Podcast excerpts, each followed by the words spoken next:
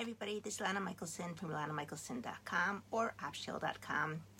And today I want to take a little bit further the idea of being happy for no reason at all. Now, if you recall, I told you that being happy is a state of mind, and you can create that state of mind by creating the physiology of that state of mind. Well, the other half of, I think, happiness is gratitude. And gratitude is also a state of mind. And why do I say that? It's not like you necessarily have a specific stance or physiology for gratitude, but you get to choose. Hold on.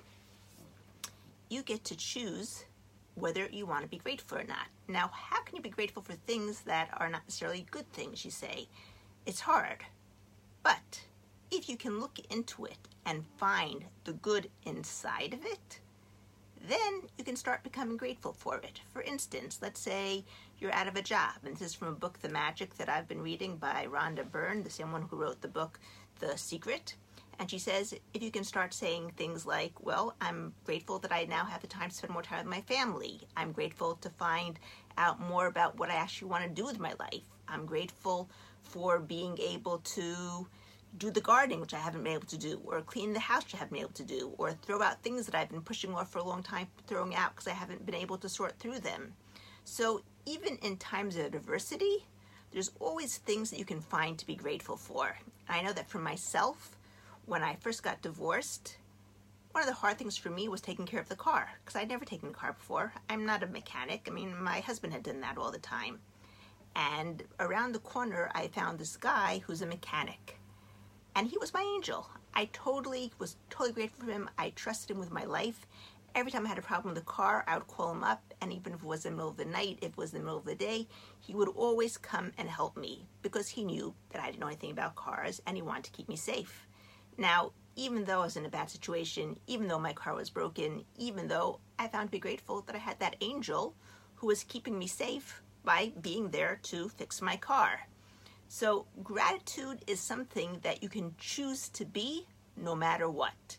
You can choose to have. And if you know my story, I'll just remind you shortly what my story was about when I first got divorced. I had one English lesson that was earning me the equivalent of $20 a week. And I written down on my gratitude notebook every single day. I'm so grateful that I have 15 English lessons a week and that it all spread through word of mouth from one mother to the other. And all the students loved me, all the parents loved me, and anyone who didn't love me kind of fell off by the wayside.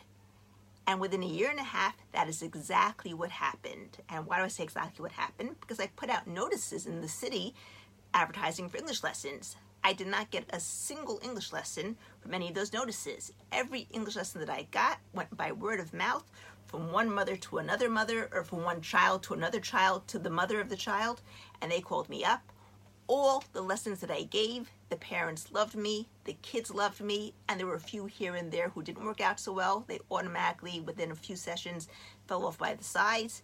And within a year and a half, I didn't only have 15 sessions, I had 16 sessions.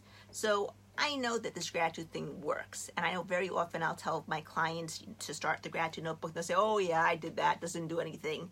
Well, if you don't look for the grateful, the be gra- where to be gratitude, if you don't look where you can be grateful for, then of course it's not going to work. And it's also not going to work if you write down in your notebook, "I'm grateful for this," close it, and then start complaining about everything else under the sun, because of the law of attraction. This whole system works by what you're feeling inside and not by what you're saying and not by what you're writing. Now, the thing about writing is that while you're writing it, you have a minute, two minutes, three minutes, five minutes, however long it takes you to write it, where at that time you're focusing on the gratitude. And that's already a big thing. If you're just saying thank you and that's it, forget it, and then go right back to the complaining, it's much less time, which is why writing the things out is good. Aside from that, there's something having to do between the connection between the brain, the hand, the pen, that creates some sort of extra connection which is not there when you just say it. Now, don't get me wrong, saying it out loud is great. And if you can say it out loud many times during the day, that's also great because as you're saying it aloud and focusing on what you're saying, you can't be focusing on the complaints. So, again, you're taking a few minutes here and there where you're putting your full focus into being grateful. And that's always a good thing.